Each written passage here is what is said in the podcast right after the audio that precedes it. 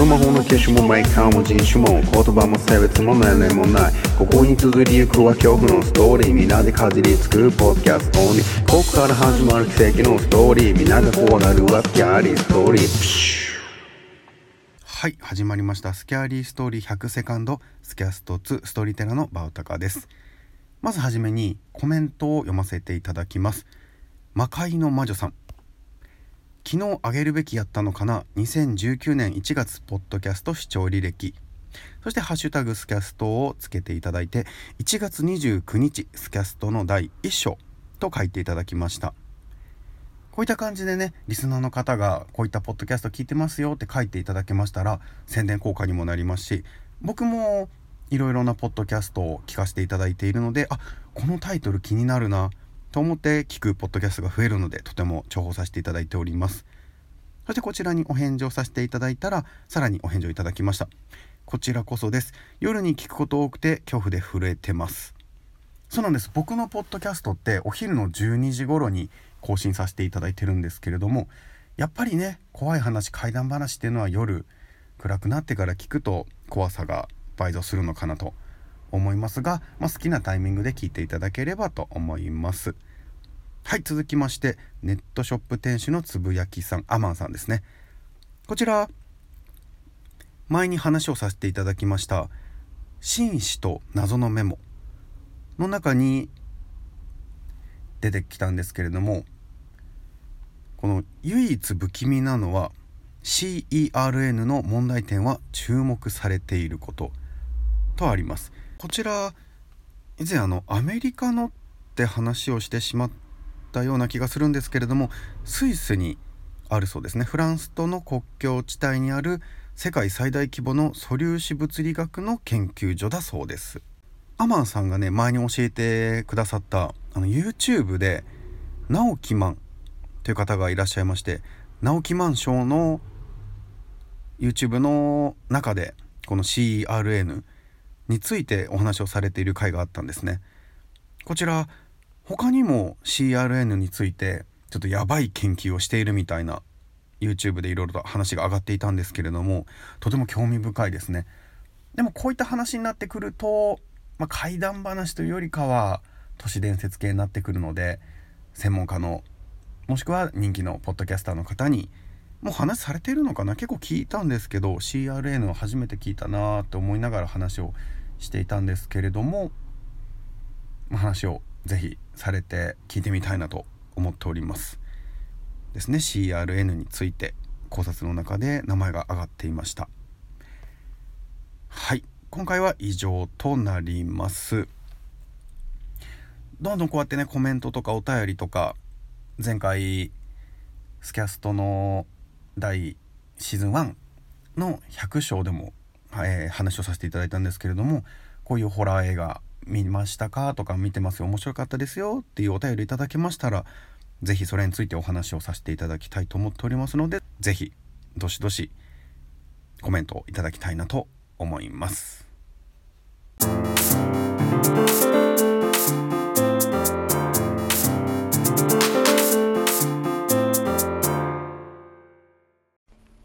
神社が2つ小学生の頃に体験した出来事。当時小学生の俺はボーイスカウトの団員だった。ボーイスカウトというのは、キャンプとかの野外活動をする団体で、夏休みのある日、地元の郊外を十数キロハイキングすることになったんだ。ハイクでは、ルートの途中に何箇所か通過チェックポイントを決めておく。その時は、住宅地の片隅にある小さな神社をチェックポイントにしていたんだけれど、いざ実際に歩いてその場所に着いたら、神社が二つあった。十字路を挟んだ対角線上に、そっくり似ている神社が二つ、鏡合わせになっているみたいだった。地図には鳥居のマークが一つしかないのに、おかしいぞと。俺たちはとりあえず、地図通りの場所にある方の神社で休憩をとった。こっちの境内は、本殿が一つと小さな祠が一つ。ぶっちゃけ何の変哲もない。すると中学生のリーダーが、向こう側の神社も見てみよう。と提案してきた。俺を含めた他の範囲もみんな気になっていたから何の異論もなかった。異変はその鳥居をくぐってすぐに気づいた。なんだか生臭かったんだ。魚の腐ったような悪臭が鼻をついてきた。他の範囲も気づいたみたいで、顔をしかめたり、匂いの出所を探ろうと辺りを見回したりしている。境内はパッと見、さっきの神社と何の違いもない。だけれどよく見れば、こっちの本殿の引き戸が少しだけ開いていた。中に何かやばいもんがあるんじゃないかって、俺は引き越しだったんだけれど、リーダーはずんずん本殿への石畳を進んでいった。お前らちょっと待ってろ。リーダーはそう言うと、本殿の中へ入っていった。俺たちはそれから数分間待ったけれど、なぜかなかなか出てこない。さすがに辛抱を切らして様子を見に行くことになった。すると、引き戸の裏からリーダーが、うわっと大声で飛び出してきた。リーダーはビビってる俺たちを笑って、やっぱりからかいがいがあるよな、とか言ってる。何もなかったよ。匂いはどっかの家の生ゴミでも腐ってんだろ。この人はそういう人だったのだ。リーダーの話す通り、本殿の中はさっきの神社と同じで、ごく普通だった。似通った神社が二つある理由も調べようとしたけれど、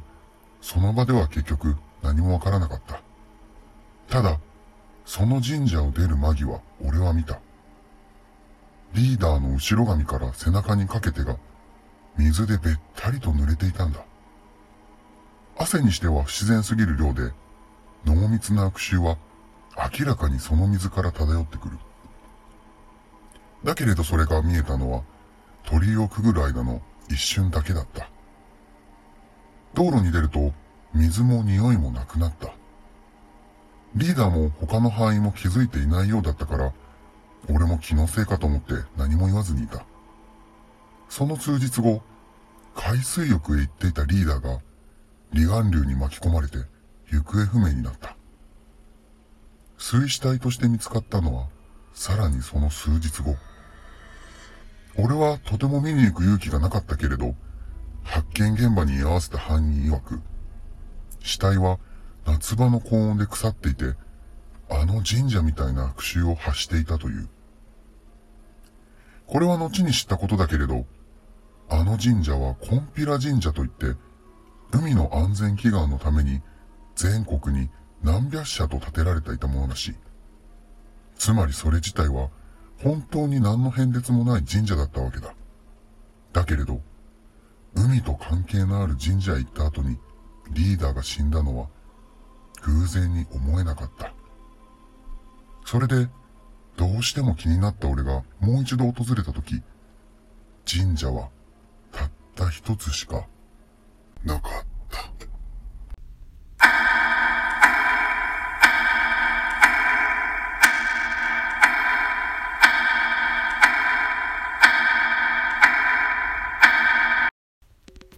はいいかがだったでしょうか？神社が2つ。神社といえば神様が祀ってあるイメージ。になるとは思うんですけれどもこちらがですね日本固有の宗教である神道の信仰に基づく祭祀施設産砂神そして天神地義または皇室や士族の偉人や義士などの霊が神として祀られている場所になるんですね。まあ、宗教の信仰による建物になるそうです。僕よくあの神社で霊体験とか幽霊が出るとかそして夜の神社はやはり少しこう家から離れた山の中にあったりすることが多いので怖い場所もしくは肝試しのスポットとしてイメージされることが多いと思うんですけれども神様が祀ってある場所なのになぜ霊が出るのかな？って疑問に思ったことがあるんですね。まあ、そもそも幽霊を信じていないんですけれども幽霊になった人か動物か幽霊が神様のもとに訪れるからそこで現れるのか？なぜ神社でそういう怪談話が多く語られているのかと疑問に思ったことがあるんですね。どちらかというとお寺の方が亡くなった人を埋葬してあったり亡くなった人をこう清めて成仏してもらう役割をしているだろうから寺の方がそういう怪談話が多いのかなと思ったんですけれども結構神社の怪談話って多いんですね。で今回のこの話は同じ作りの神社が2つ並んでいる。これ調べたことないんですけど日本にそういう場所があるのかなと思ってまた今度ゆっくり調べてみようとは思うんですけれども同じ作りの建物が並んでいると人ってこう違和感をやはり覚えてしまうのかなと。それはやっぱり家だったりアパートマンションそういったものは同じ作り同じ見た目同じ形で並んでいても普通のことだと思うんですけれども神社が十字路またいで隣にこう2つ同じ建物が並んでいるとちょっと違和感を感じますよね。えこの話の主人公たちはま小学生中学生なので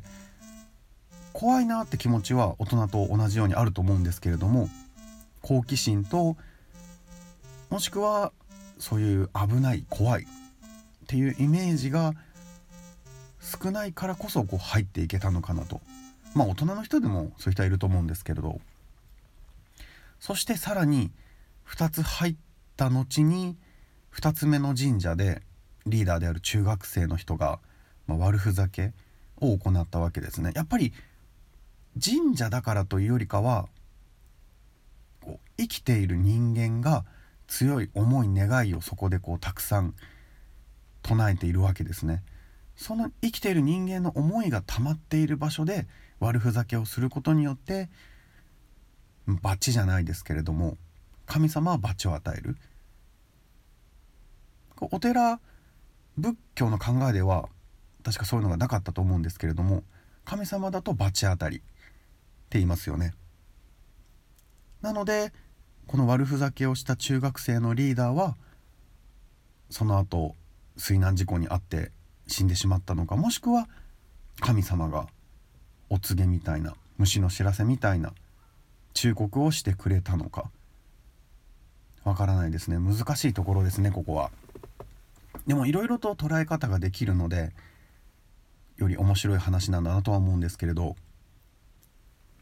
じゃあ実際に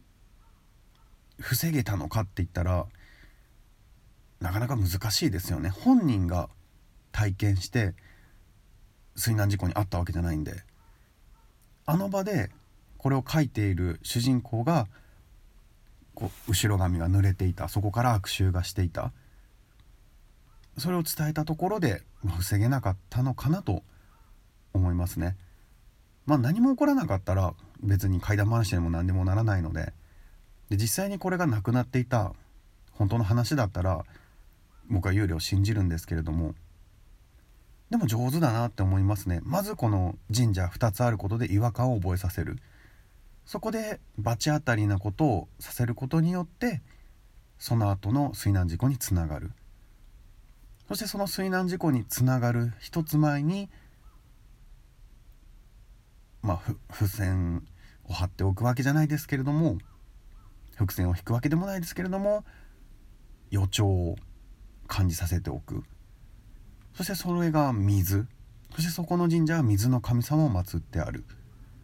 さらにその水から腐敗臭がしていた。このバランスがすごくいいなって思いました。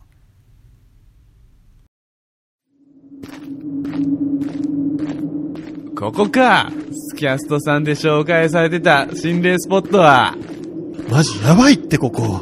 無理だから。なんでこんなとこ連れてきたんだよ。お前を殺すためだよ。スキャーリーストーリー100。怪談話を作っている時にまあ、プロの作家じゃないんで所詮素人が作っている素人小説なんで僕がこう偉そうに言えることでもないんですけれどもやっぱりこう起承転結もしくはどんでん返しテレビでいうところのお笑い、ね、芸人の人がこう漫才を作ったりコントを作ったりそれもやっぱりストーリーがあったり流れがあって最後にオチが来て綺麗に終わっていくじゃないですか。順番もバラバラで何を言いたかったかも伝えられないと面白くもないし悲しくもないし楽しくもない何だったんだろうって終わる。ただ怪談話にはこの何だったんだろうっていう感覚を与えるっていう技術もきっとあると思うんですね。謎なまま終わるモヤモヤする恐怖みたいな。そういったものも今後上手に取り入れて自作の怪談話をこのように生み出していきたいなと思っております。それでは今回の話神社が2つ。こちらをスキャストブックに綴りたいと思います人は誰も一つは滑らない話を持っておりそうしてそれは誰が何度聞いても面白いものであるプレイヤーの名前が書かれているサイコロを振りでための人が面白い話をするだけでお送りするシンプルな番組それではブーマジンの滑らない話開幕みんな網玉にしてやろうか。ちょっとちょっとスタッフがみんな飴玉になっちゃったじゃないか。どうしよう収録が進まないよ。そうだねこんな日はフグタくんいっぱい行かないかい。アナゴくんダメだよ。サザエが待っているからね。お前スタッフみんなお前これ撮影できねえじゃねえか。っていうかサイコロに俺の名前がなぜ日本語喋りだよ。お前ふざけんな営業妨害だよ言葉で伝える。言葉で感じる。聞こう。ポッドキャスト。それでは次回もお楽しみください。スキャリーストーリー100セカンド。ストーリーテラーのバータカでした。失礼いたします。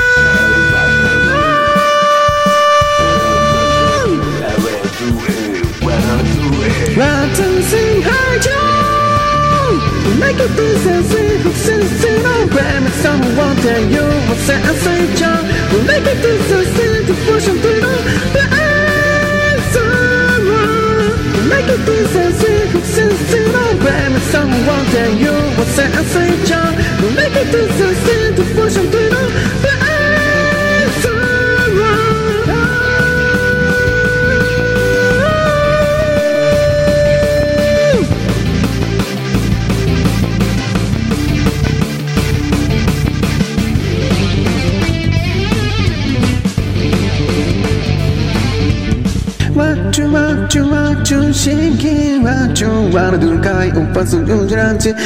ちゅわっちゅわっちゅ真剣いつになったってずっとずきて体響かせ降り注ぐ音 Yeah